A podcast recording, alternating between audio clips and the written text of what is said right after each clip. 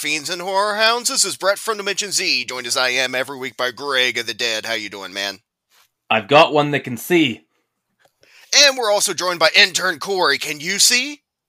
Consume, obey. See, that's the thing is I consume a lot, so I'm feeling this is a might almost be truthful. So looking around my room, I have a lot of like advertisements and a lot of posters and signs. It's all just like drink beer, eat food. Watch movies. Yeah, I weigh almost 300 pounds, so I do quite a bit of consuming myself. So there's a line in this movie that, like all TVs emit a signal even if it's off. And one of my first Uh. thoughts, Brett, is, "Oh no, Brett's fucked. You Oh, have yeah. like ten TVs in your room." I'm surrounded by televisions. So this is They Live from 1988, written and directed by John Carpenter. And this, like, in the past few years, has crept up to becoming one of my favorite Carpenter movies. I always liked it. But the older I get, and, you know, the more disenchanted with, I guess, the world you get or whatever, the more this becomes one of my favorite John Carpenter movies. I definitely enjoy it. Enjoy. I have always liked it, but I feel like I enjoyed it more watching it this time. It's been a few years since I've seen it, I believe. So this time I was like, oh yeah, I definitely enjoy it more than I remember before. Always liked it, but Yeah, yeah, um, and you know, especially in the context of you know, just like this movie could be true. I'm, I'm just gonna throw it out there. This might be true. well, if if their it. plans if their plans go as planned, if by 2025 the entire planet will be taken over. We got two more years. Shit, that's close. Yeah, we only I'll got two take it. years. This movie is also, we can't gloss over the fact, starring the late, the great Rowdy Roddy Piper. Hell yeah. And nada. He doesn't have a name. Yeah, he's That- that because I was watching a while ago when I watched this, like it clicked in my head. I'm like, who is he playing? And then I'm like, oh, he's nobody. That's why everyone just always calls him Rowdy Roddy Piper in this movie. Well, not in the movie. No, but like when you're talking about the movie, Yeah. Like I, I always describe it, I'm like, is the movie's so good that they didn't have to give the main character a name. Counterpoint, I feel like that's so. This is like an everyman type of movie. They don't even name him. Yeah. oh, it is so much of a like working man's man. And, Hello, sir. I brought my own tools with me to the work site, and I would like to shovel this dirt for you, please. It's like ah, I guess so. It's like okay, I'll do that over here with my shirt off and my mullet. Dude, how many construction sites do you walk past and there's a dude with a pro wrestler physique just chiseling away with no shirt in the middle of the day? And a mullet. yes. Rowdy Roddy Piper really is, you know, he, he's every man. He's not nobody. He's everybody in this movie. I know I can speak for you probably, Corey, but as a huge wrestling fan, Rowdy Roddy Piper, I just want to throw out, was one of the best to do it. Not like so much in ring skill, but just that charisma and everything like that that he had. So he's perfect for. I love they did kind of transition into acting here, but more so even later in his life because he was the perfect fit for it. Oh yeah. Have you guys seen uh, Hell Comes to Frogtown? No, I haven't. I'm aware of it though. yeah, That's no. another I- good one.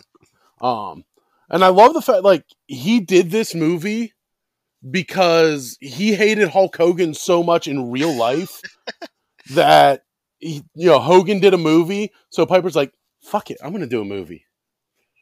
And this one This is better than better. any. I'll say this is better than anything Hogan did. Not to Oh, take yeah. away from you know Suburban Commando and Mister Nanny. Rowdy Roddy Piper's cameo on It's Always Sunny in Philadelphia is better than those movies. oh, dude, the maniac. Yeah, it's he just has a bucket of uh, nuts, just wild nuts. So it starts off on Rowdy Roddy Piper. He's coming into LA. He hops off a train and goes straight to the employment center. And this lady does not care about his story. Like he's talking about, yeah, I used to work, but all the jobs dried up. Tried for a long time, couldn't get anything, and she's basically rolling her eyes at him. Yeah, like almost like yeah, here's another bum just trying to you know. But he's actually trying to work. He's not being a bum. Like he's actually like really. Tr- he's a homeless dude trying to find work. He's not just like, well, found a cardboard box. This is pretty nice. She tells him nothing's available. You get some shots of the the blind street preacher going on about the rich and powerful, and it's all greed. They're our owners, and all this kind of stuff. And you see cops show up, stare him down. So you're just getting the general vibe of what the world's like. Yes, 2023.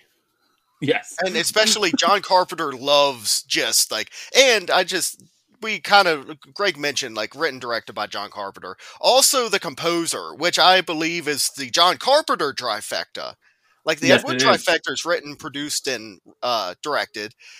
The Carpenter trifecta is directed, written, and composed because this is just all over him. Like it bleeds Carpenter. He always wanted to do a western, and this movie definitely has feelings of it. But and a few of his others do, especially with the score in this one.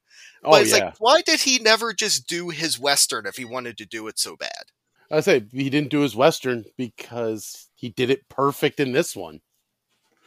The score for this, if you watch interviews with Carpenter, this is one of the ones he's least proud of. Though he goes, "Yeah, I really wasn't trying. I just sat down like bum bum bum bum bum okay, yeah, that'll work.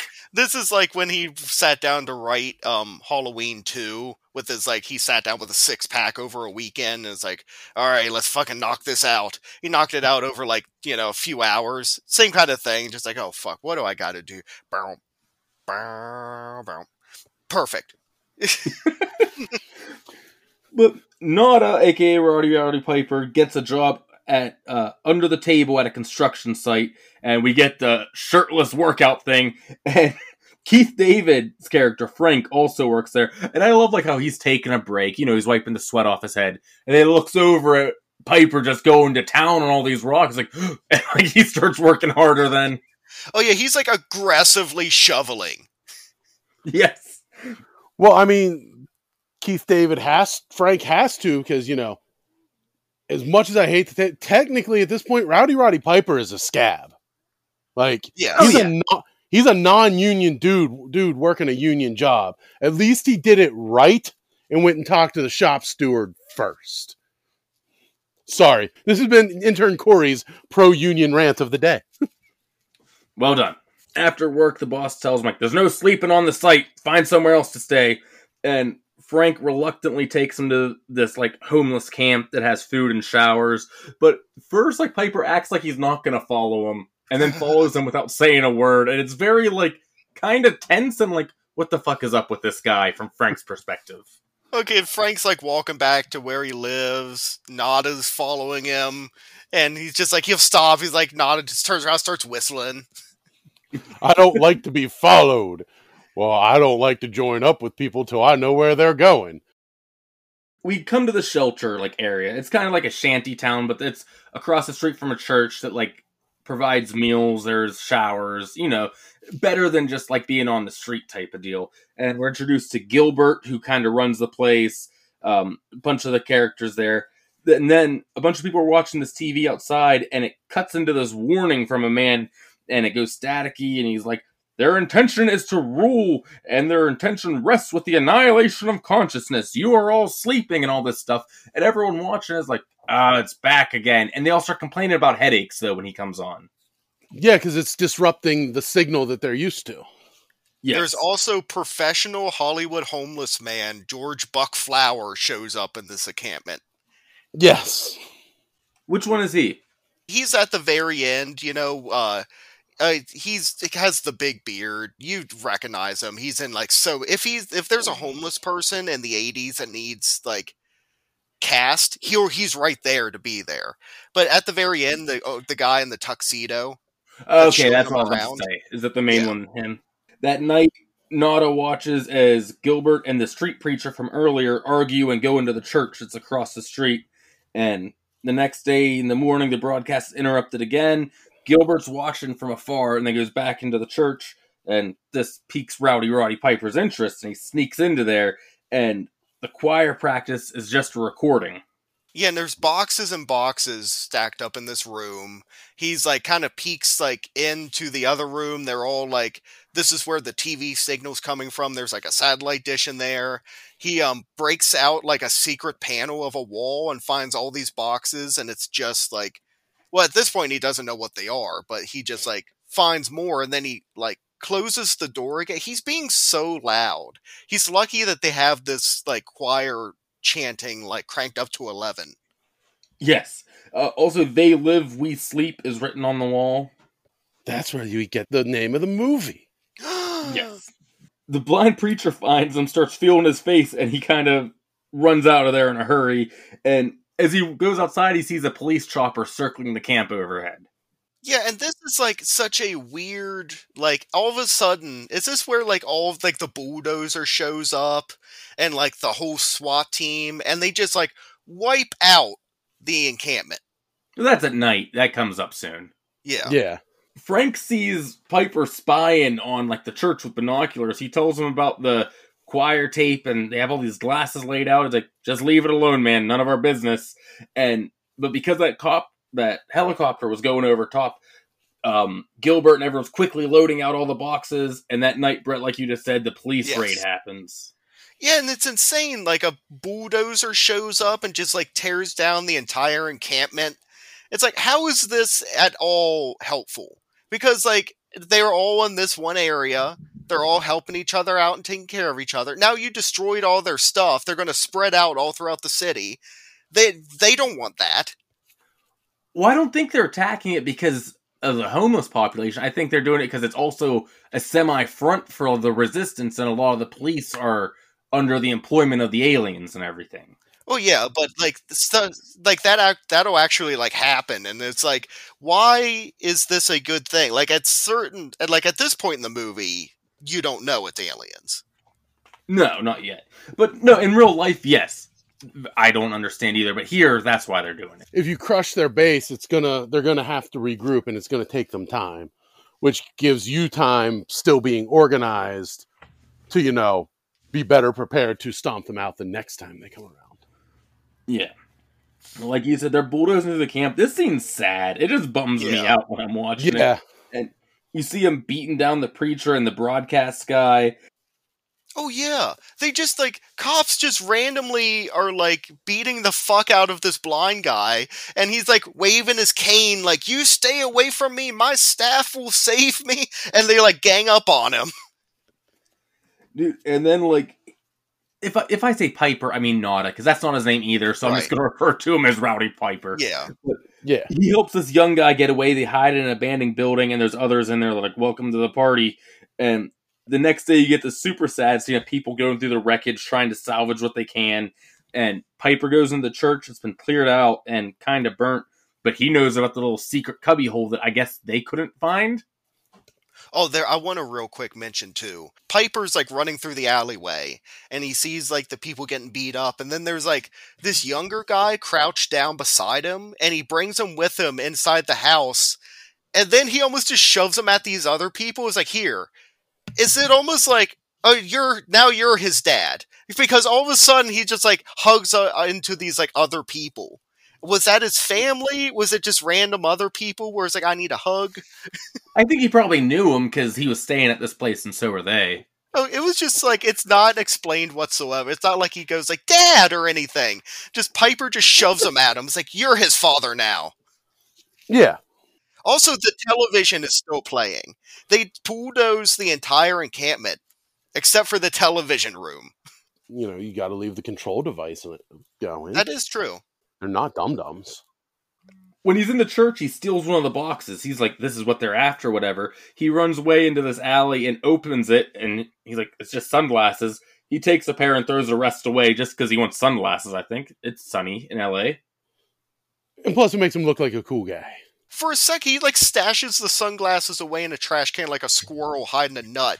Like these might come in handy later. I think it's just him trying to get rid of evidence. True, that could be also it.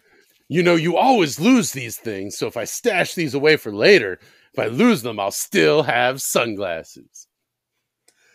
Buy them in bulk. Exactly. it's it's not an unintelligent move. I think next we get the most iconic scene in the movie. This is the trying on the sunglasses for the first time. I would say definitely one of the two most iconic scenes. Yeah, definitely. It's right up there with when he's like walking around. Like I love how it starts off where he puts them on and he's staring at the sidewalk and it's just black and white all of a sudden. And I'm thinking I would love these sunglasses because I love black and white.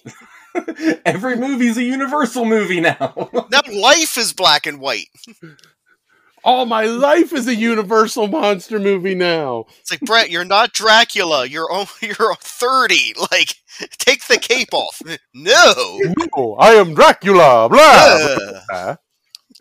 First it's just black and white, but then he looks at the billboard and just says, Obey. He takes it off and it's some random billboard. He looks at another one that's for like vacation and he puts the glasses back on. It's like, marry and reproduce. Looking around, some of the other ones you get are no independent thought, consume. Then he sees an alien for the first time when he's standing at this magazine stand. And he's staring back at him because this alien thinks he still just looks like a human to him. He's like, What's your problem?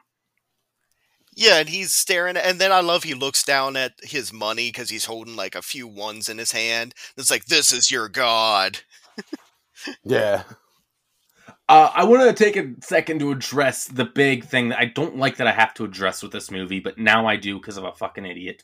Um, Alex Jones has said that this is his favorite movie of all time Oh no. and has viewed it as very anti-Semitic way. I'll put it that way. To the point that John Carpenter doesn't like to go into what his movies are really about. But the point that John Carpenter had to come out and say, no, it's about the upper class, the haves and the have-nots, and that type of deal. You idiot. yeah. Why Alex Jones got to ruin everything, including ruining Alex Jones? It's also like terrible where he's like, it's my favorite movie of all time. It's super anti Semitic. Yeah, like- that yeah, th- that's the thing. Yeah, you're gonna say this is why it's my favorite movie. That's all. Yeah. Yeah, like, like why can't we just get you know chemicals in the water that are turning the freaking frogs gay? Alex Jones back. Man, but that's all. I just want to make sure that I address that. I And didn't no, even I know do not- that.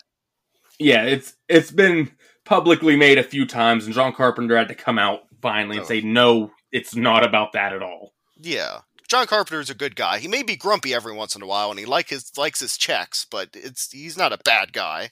When you hit a certain age, you get grumpy, Brett. Yeah. Well, he was nice when we met him. I was gonna say, I'd just like to take this opportunity again to remind the world I got a fist bump from John Carpenter. Yes, and I got to tell him like I love you, all of your work, and he goes, "Thank you." Two hundred dollars, please. Two hundred and fifty. The comments extra. The Piper goes into the supermarket here, and he sees this lady in there who this is obviously like I guess it'd be like a Whole Foods now, like a rich supermarket. And he sees this because there's a lot of aliens in there, and he sees this lady, and he's like, Whoa, you're ugly. He ends up calling her formaldehyde face. because he looks at a, a normal human, he goes, You, you look great. This one though, oh boy.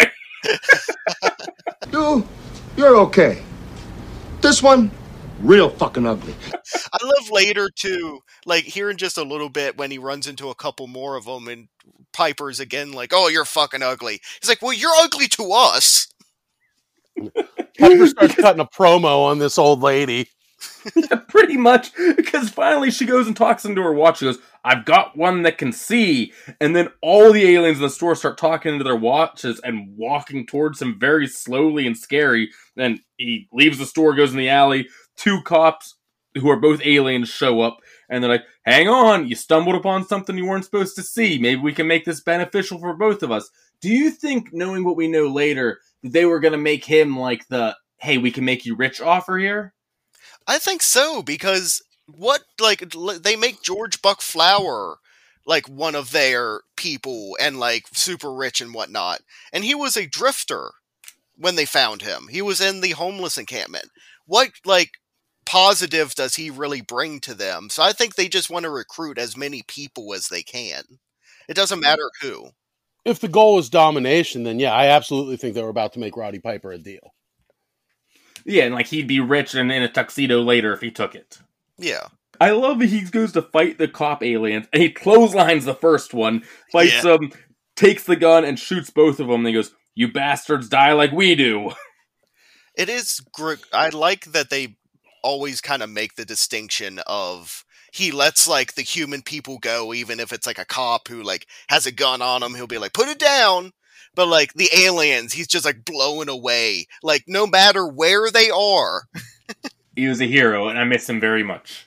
Which is weird because Piper was always a heel, but now he's supposed to be a good guy in this. But uh, he takes a shotgun from the cop car, goes into the bank, and this. So here's the crazy thing. This is such a common line. It's crazy to think it came from this movie. Yeah, this John Carpenter weird alien movie. I'm here to chew bubblegum and kick ass. I'm all out of bubblegum. I have come here to chew bubblegum and kick ass. And I'm all out of bubblegum. I did some digging, and I do believe this is the first instance of it. Oh, I think so too. I would agree. I didn't. I don't know. Like, other than just hearing it, like in memes and pop culture, this is like the only other. This was the other scene I was saying that, you know, would be tied for the most iconic scene of the movie because of Yeah. this. And not even so much for the scene, for the line. You know what? There's actually one more too, which is later with him and Frank that could also be tied for. There's a lot. Let's put it that way. Yeah. Oh, and I have another one that comes way later that I will point out. But in the bank, he just starts opening fire on the aliens, and he is indiscriminate on the aliens, not the people. Just blasting them, and holy shit, one takes it right to the face behind the counter. Oh. It's wild. There's oh, like that a splatter's so good. Blood splatter over the wall, and like half of his face is missing. It's also great because immediately Rowdy Roddy Piper's just like has like four guns, like a police baton, and he's ready to like kick ass. He just like walks out of the alleyway, just like, and everyone starts running from him. Like he goes into a bank and shoots up the bank, and then disappears. He's like really good at getting like out of places like this. Was there Oh, yeah. ever a part where he's sitting there thinking like? Maybe I could just rob banks. I got out of there like really easily. Yeah, he would be a great bank robber. But Yeah. in the bank still, he has one cornered and it's talking into its watch. And he goes, Mama don't like tattletales. And he goes to shoot him, but the alien disappears. Piper's one liners in this are just absolutely fantastic. You know, beautifully written by Carpenter, wonderfully be- delivered by one of the greatest talkers in the game. Well, I saw where um Carpenter uh cast him because I think he was at WrestleMania 3 and Yes. like really loved his performance. Yeah, Carpenter saw him, was like, I want him in my movie. And it was perfect because Piper wanted to do a movie to, like Corey said, to get back at Hogan. So it worked out Yeah. perfectly. I just love the fact that you know one of the as you but we've I think uh, you two said it and I will say one of Carpenter's best got its starring role out of spite. But he goes out back from the bank and he can see this camera, like this drone pretty much, and he shoots it. And the human cop shows up. Like you said, Brett, he doesn't shoot him. He makes him drop the, his gun and run. Right, cuz he's like, "Yeah, you're a you're okay. You're a actual person." And we cut to this parking garage, and this new character, Holly, is getting in her car and taken hostage by Piper. Drive. Holy shit. Uh that's Meg Foster. She was in Lords of Salem. Yes, she was. Oh. Yep. Are you married? She's like, Yes. He goes, Don't lie to me. No, okay. Then your place. They go to her house. The neighbors like see her go in. They're like, Hi, Holly. And Piper's making it look like they're a couple going in. They just shut the door right away. And we get the I'm sorry you have to do this. You're not sorry. You're in charge. She her delivery in these scenes though reminds me of Julia from Hellraiser. You know, Yeah. honestly, like the looking at her and stuff, I had to look it up while I was watching the movie today because I legitimately thought it was Julia from Hellraiser. Okay, good. So it wasn't just me. No, no, no. Yeah, I it's- also, like I said, thought it to the point where I had to look it up. Otherwise, it would have bothered me. Especially how she like delivers her lines like this guy has like three guns and is like taking her hostage back to her house and is like holding her there and she's just like can i have a drink? Like i would like some champagne and like she just sits there and sips on champagne and talks about his like magic glasses Dude, the scenes of him explaining the glasses to people frantically are some of my favorite. Because he's like, You gotta try the glasses on, you'll see everything. different." And she's like, I'll put on the glasses if you want me to, and I'll tell you that I saw whatever you think I saw. It's like, no, no, it'll change everything. Dude, no one will just put on the glasses. No. No. But he finds out she works at a TV station talking to her, and at one point he walks to the windows and he just gets pushed straight through the Oh. glass and down this huge hill. She uh, rocks him over the head with the champagne bottle, pushes him out the uh, huge glass window. Yeah, he rolls down like three hills. He's dead. Like I- I- he got smashed over the head and like fell who knows how many stories. But it's Rowdy Roddy Piper, so he's okay. He just dusts himself off. Yeah. You do get a quick seed, which is important for later for calling the police. Yes. The next day, he sneaks to the construction site to see Frank, and Frank has seen the news. He's like, I don't want anything to do with you. How many people did you kill? Because he's obviously been on the news at this point. Yeah, get the fuck away from me. I have a family. He leaves, he goes to the alleyway to get the rest of the sunglasses, but it's garbage day! And so they're all gone. but it's it's perfect timing because the garbage truck is right there, and the one garbage man goes to argue with the other one about something, so Piper can open up the back of it, climb in. For some reason, then they dump all the garbage out. Well, because they thought the back was still closed, so they were just moving it all to the back. Oh, okay. He gets the rest of the sunglasses. Uh, he only finds one, and Frank shows up, like, still very nice to him to give him his money and everything. And he, like, throws it out, but Piper wants him to try it Oh on. my And this is the beginning of one of the best scenes, Eddie fight scenes in movie history, if you ask me. And it's only made better by the fact that there's these two huge, like, action stars fighting each other as Piper's yelling, Put on the glasses! Like, no! The whole time. This is so much better. Oh, it's like an over five minute long fight scene where like they take breaks every once in a while and then go right back at it. It's so iconic. South Park parodied it. Yeah.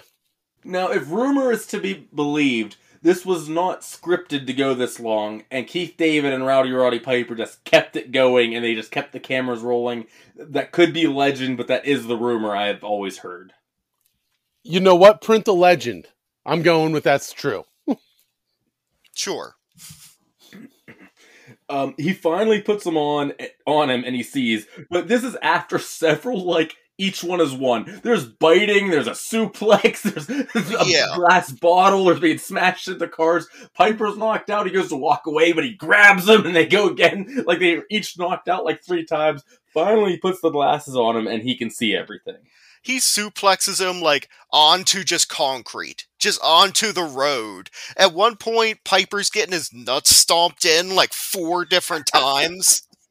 I love too. There's the one scene where uh, it's towards the end when they're both really like really beat up, and Rowdy Roddy Piper grabs the two by four and starts swinging it around, and he like busts out the car window. Then he almost knows like, oh, I'm I took it a little too far because he drops the two by four. He's like, hey, I'm sorry, man. I'm not trying to steal anyone's shtick. I know that's Hacksaw Jim Duggan's thing. Like, Ho! oh, No, but you're right though. I love that where he swings at his. He almost like like oh face. the, like, the look on his face is like, oh shit, I'm sorry.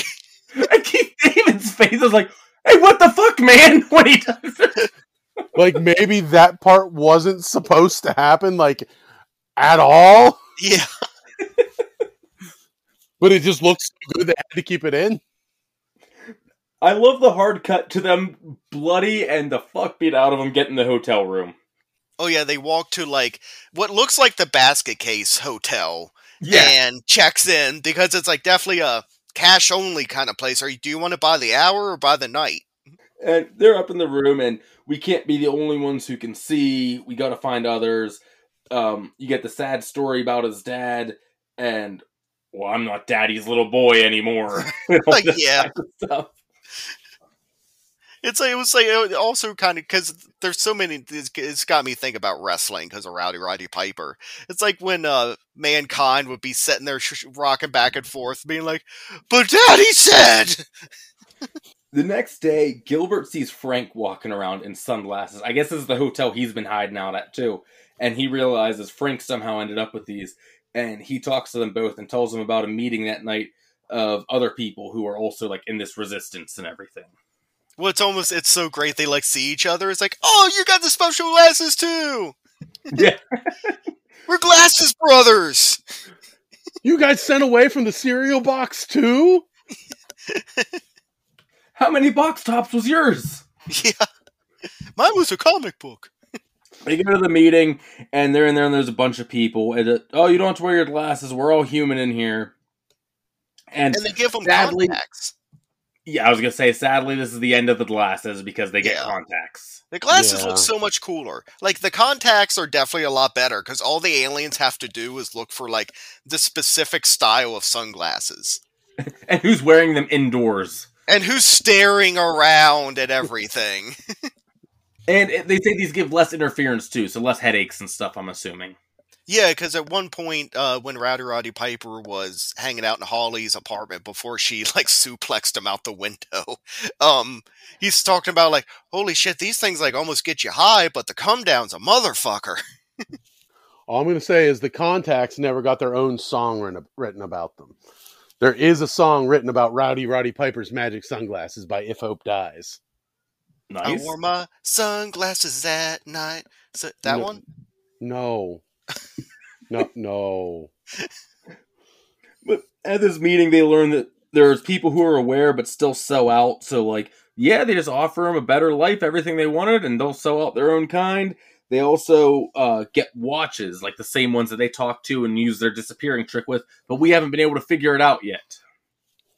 It almost kind of reminds you of like the Matrix about like there's certain people that want to go back into the Matrix because the real world's like so horrible. They just buy into it. They're like, well, I mean, what can we really fucking do about it? So sure, make me rich. Yeah. They're like, we got to keep up our appearances, go to work, uh, go watch TV, etc., all this kind of stuff. And they want to find the signal and shut it, shut it off, like because it's coming from some news station or some broadcast place. And right then, Piper notices that Holly's at the meeting. She must have finally believed him. She's like, I thought I killed you. I did too. He's all happy to see her and everything. And she comes in with a steel chair right to Rowdy Roddy Piper's face. And then, as soon as their happy reunion happens, boom, giant explosion, and the Oh, police yeah. are there. They're shooting everybody. Well, it's also so funny because uh, what you say was Gilbert. That's like, go to your houses, go to work, like consume, like treat everything like it's normal. While Rowdy Roddy Piper and Frank are there with like shotguns, and they've like blown up half the city. Um, all the survivors start fleeing, and a bunch are getting shot in the process. A grenade goes off. It's it's a wild scene. Yeah, Uh, Piper and Frank flee out into this alleyway, and they're getting closed in on. But I love like Piper shooting up at all the ones on the rooftops. They're dropping. It's an awesome scene. this reminds you of like a video game uh level or something. Yeah. A lot of this where they're just like running through corridors and alleyways shooting. Dude, especially like the arcade games that you have the Yeah. gun, like things just keep popping up on the screens. It reminds me a lot of one of those. Like, oh shit, he's on the fire escape. Yeah, I oh man, I loved those games. dude, I just played an Alien one recently. I loved it. Nice. This movie, for you know, Count of the Dead purposes, is a motherfucker. Because like all Yes, the it is. deaths, all the deaths happen in like groups. Yeah, there's a lot of them. There's a lot of rewind on my end with this. Yeah, yeah. but they they're cornered and they're closing in on them but they accidentally open up a portal with the watch like this watch has been damaged this portal will close in 10 seconds i love piper's like go in frank's like what in there no and he makes them and he piper shoots a bunch more and then jumps in the portal right as it closes It's almost like the trash compactor scene from the first Star Wars. yeah a little bit Yeah. I a don't little care what it smells like. Get in there, you dog head. but they're somewhere under the city, they think, and they walk into this like giant banquet with the human power elite being addressed by the aliens, and they can see most of the people in attendance are humans, but the speaker is an alien, so they all know. And the homeless guy from before that we were talking about is now rich and a tuxedo. Hey, you guys so- bought in too. You should have dressed for the part now that you can afford it. He goes, here, let me give you a tour. Yeah, and you would think that these two guys, like Rowdy Roddy Piper and Frank, have been running around the entire city killing aliens for like a couple days now. And like oh, everyone's on high alert trying to find them. They just waltz into this banquet, like still dressed in their dirty, like alley fight clothes, and no one notices them except for George Buck Flower. And then he gives them an ent- entire tour of the whole complex, past like all kinds of guards and security. No one recognizes them. I get what you're saying, and I'm just thinking this now, so this might not be the case at all. But do you think a lot of the aliens and the humans actually watch TV, and the humans who are aware still watch TV and stuff?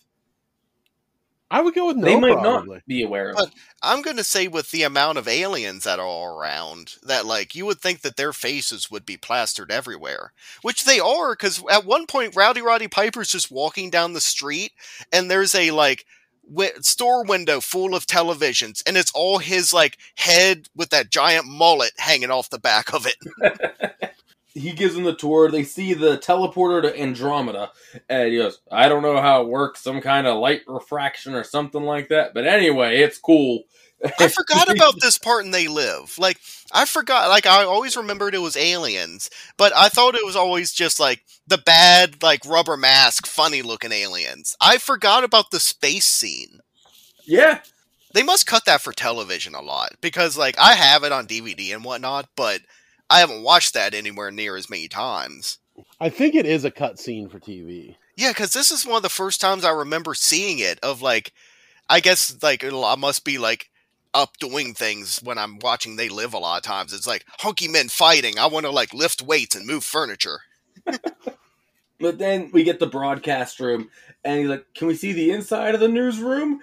And he's like, "Well, I guess I can do you a favor." And they talk to the two guards there, and he goes, "You have your authorization cards." And Piper goes, "Right here," and shoots the guards. And it's great too because they shoot the guards. George Buck Flower is like, "Oh no!" And then they grab him by the beard and like lead him around. Also, like, how many days ago was the homeless encampment demolition scene that George Buck Flower was there for that? And now it just like two or three days, he's like joined their team and he's allowed like clearance to everything.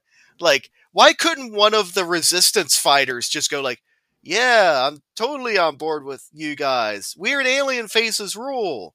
And they like just sneak a bomb in there or something. Dude, not to spoil next week's movie, but I'm just saying, you guys are the beginning of the original Leprechaun movie, where it's like the dirt poor farmer shows up in a limousine all of a sudden. It's exactly like that.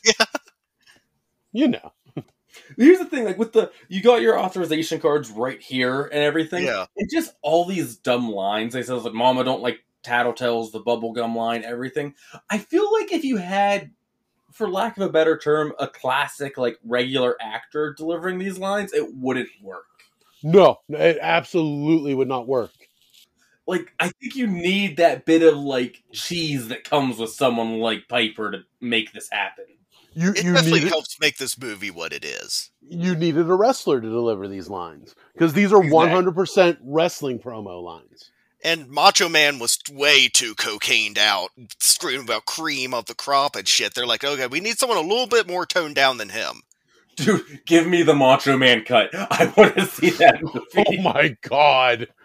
Oh yeah, dig it. Hold down alien. Are you stupid formaldehyde face? But they start like Frank drops a grenade and they're shooting up all the news station aliens and they're looking for Holly. Like, have you seen Holly? Whatever her last name is. They're going up to the roof. They're fighting their way up. They find her, and I love that the aliens keep coming at them in the hallway in groups of two. And this happens Yeah. like five times. They just mow them down, keep going, go up another floor or two. Here comes two more aliens. Mow them down, keep going. it reminds you of this is another one. It reminds you of a video game, but it's so funny that like the person Rowdy Roddy Piper runs up to and like grabs a hold of and is like, "Where's Holly?" is a pregnant woman with a pot of coffee. Again, classic heel techniques. You're going to get Yeah. way more heat for picking on the pregnant woman. Oh yeah, all these other people run by. It's the pregnant woman with like what could be a weapon is who you go after.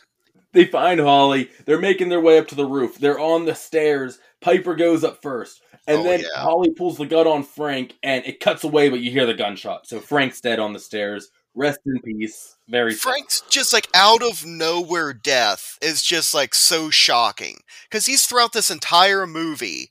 It's like if all of a sudden at the very end of Star Wars they're just like, okay, yeah, Han Solo also got killed. Like bang, he kind of off scene ish. Like we kind of saw it, but whatever. It's like Frank's been with us this whole time. I like Frank. Like we had there was a five minute wrestling scene with him in it. So and then just like all of a sudden, I guess it's also like the bleakness of just like bang, Yeah, I think it's so shocking because it's so sudden. We don't have the Holly villain like monologue before. No. Actually, I've been this the whole time. I was using you. And now, obviously, if we want to trace this back, when she called the police after, I'm assuming that's when she was rec- recruited. right.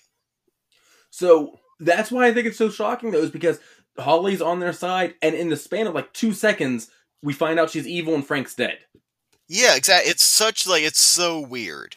Piper's on the roof. He's yelling, Holly, Frank, are you guys clear? And I'm clear. And she pulls up on him with the gun. And now, how I said she wasn't villain monologuing, granted, she's not monologuing, but now she's gone full like villain. Yeah, and then it's like, oh, I hate you, Holly. She, she's gone full Julia at this point. Yeah, exactly. Exactly. I'm changing the rules of this fairy tale. I'm no longer the evil stepmother. I'm the wicked queen.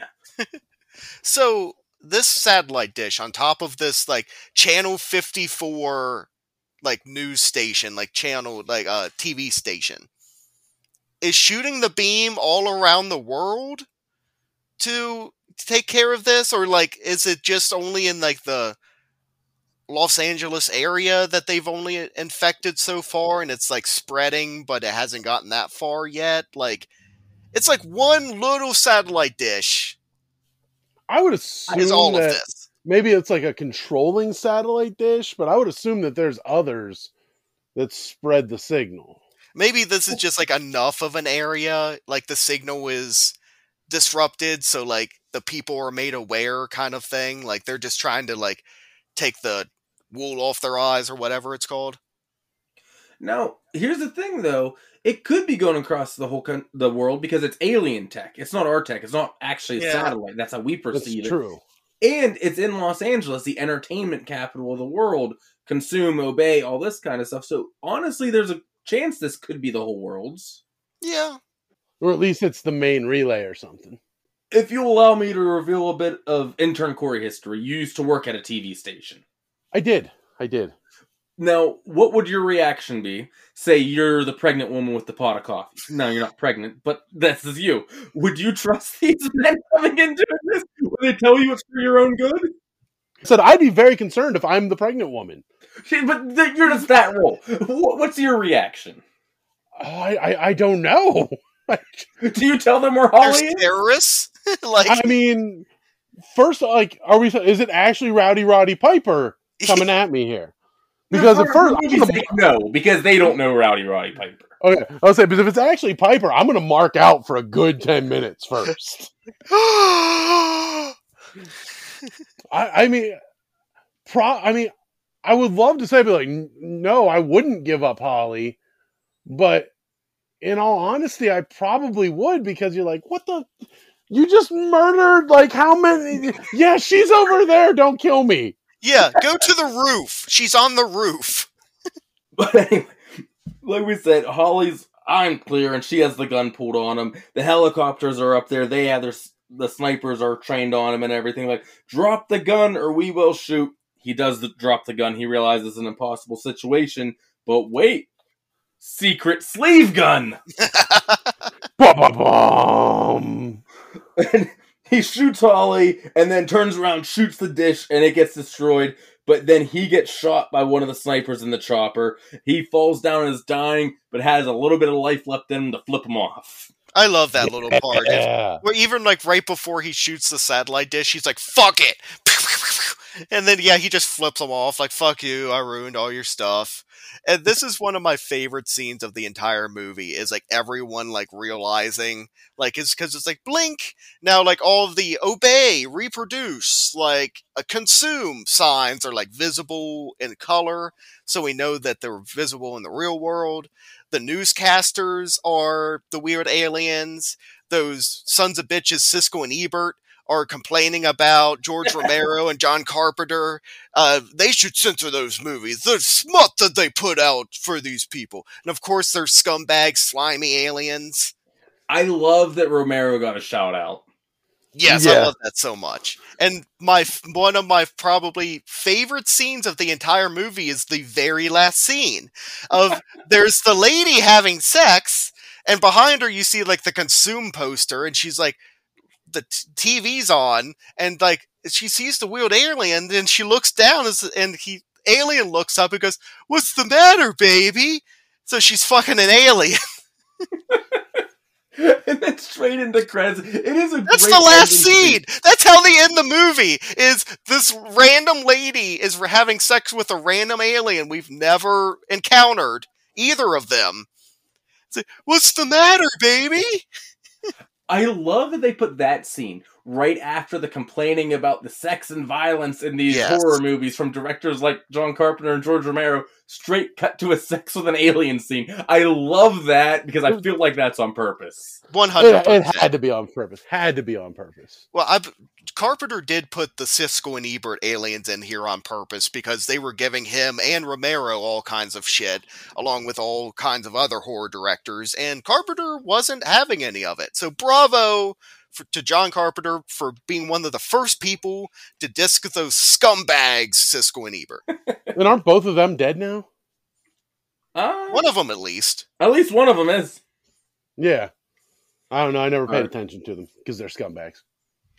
And that's They Live. Dude, what an amazing movie. I Yeah. love this. I had a great time watching it again.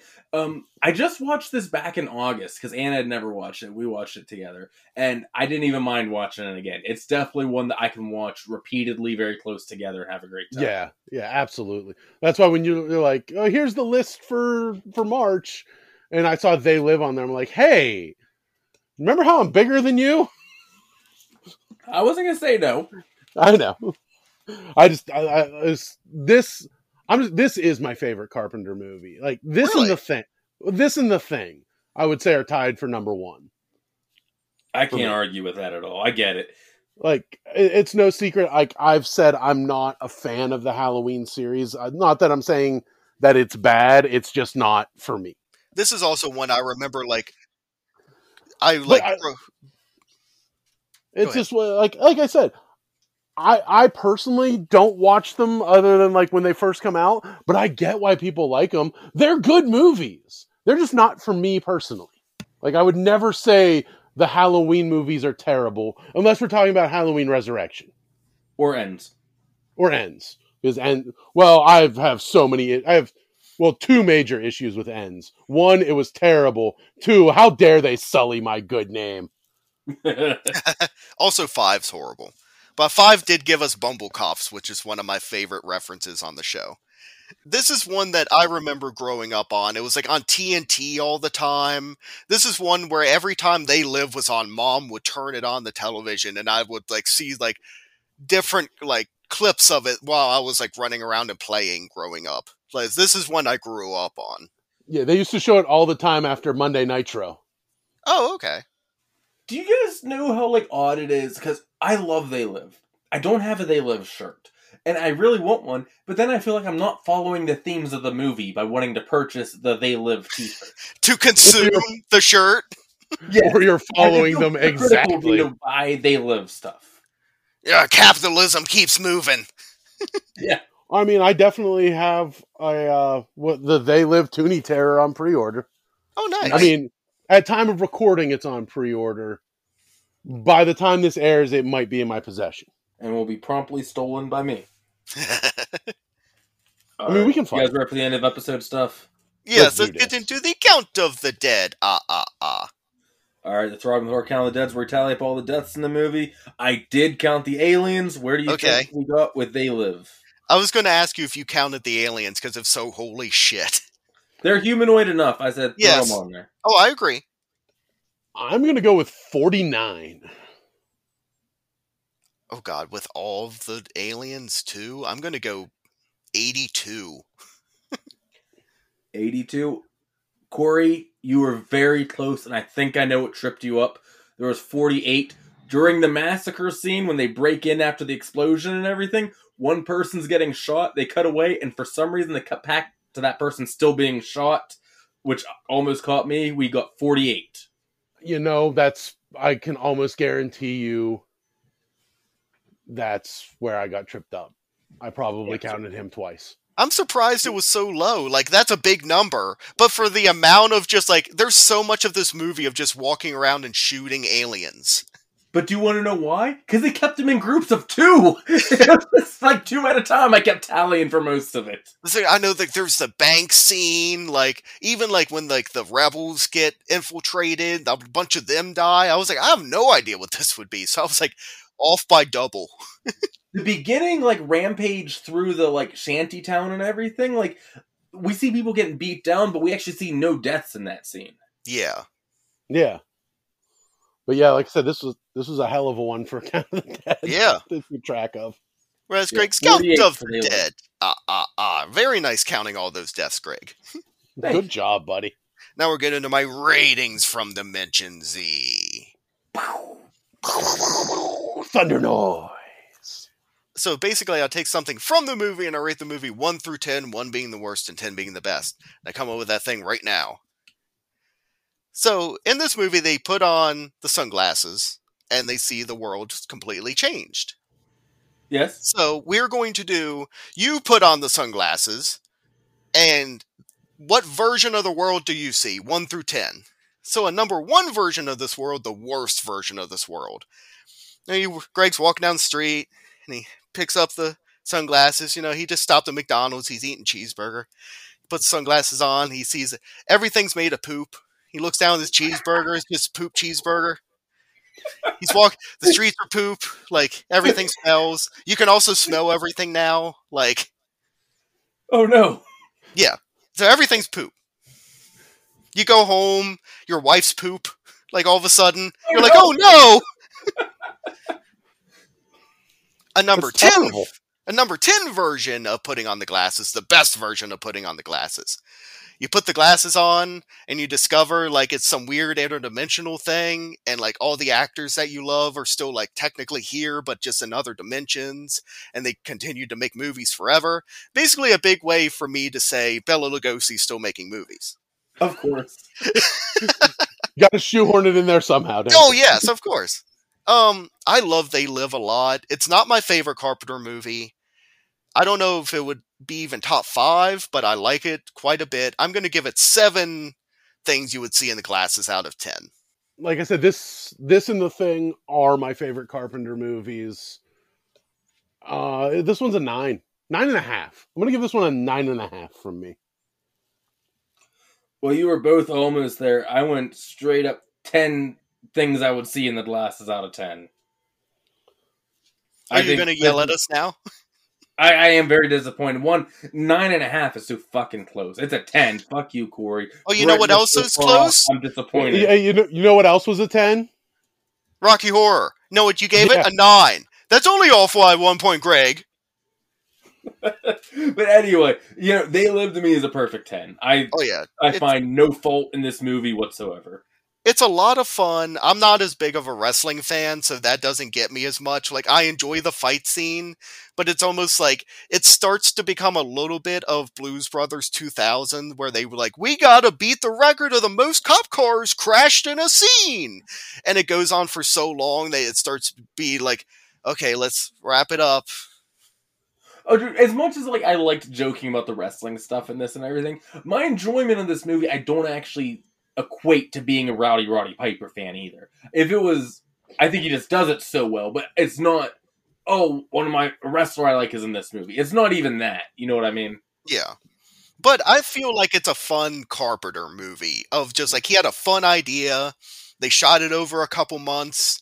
I love how cheesy the masks are. Like they aren't hyper realistic. This isn't the thing, but it also kind of still like fits in with the tone of the movie of it's like these fake corporate looking masks.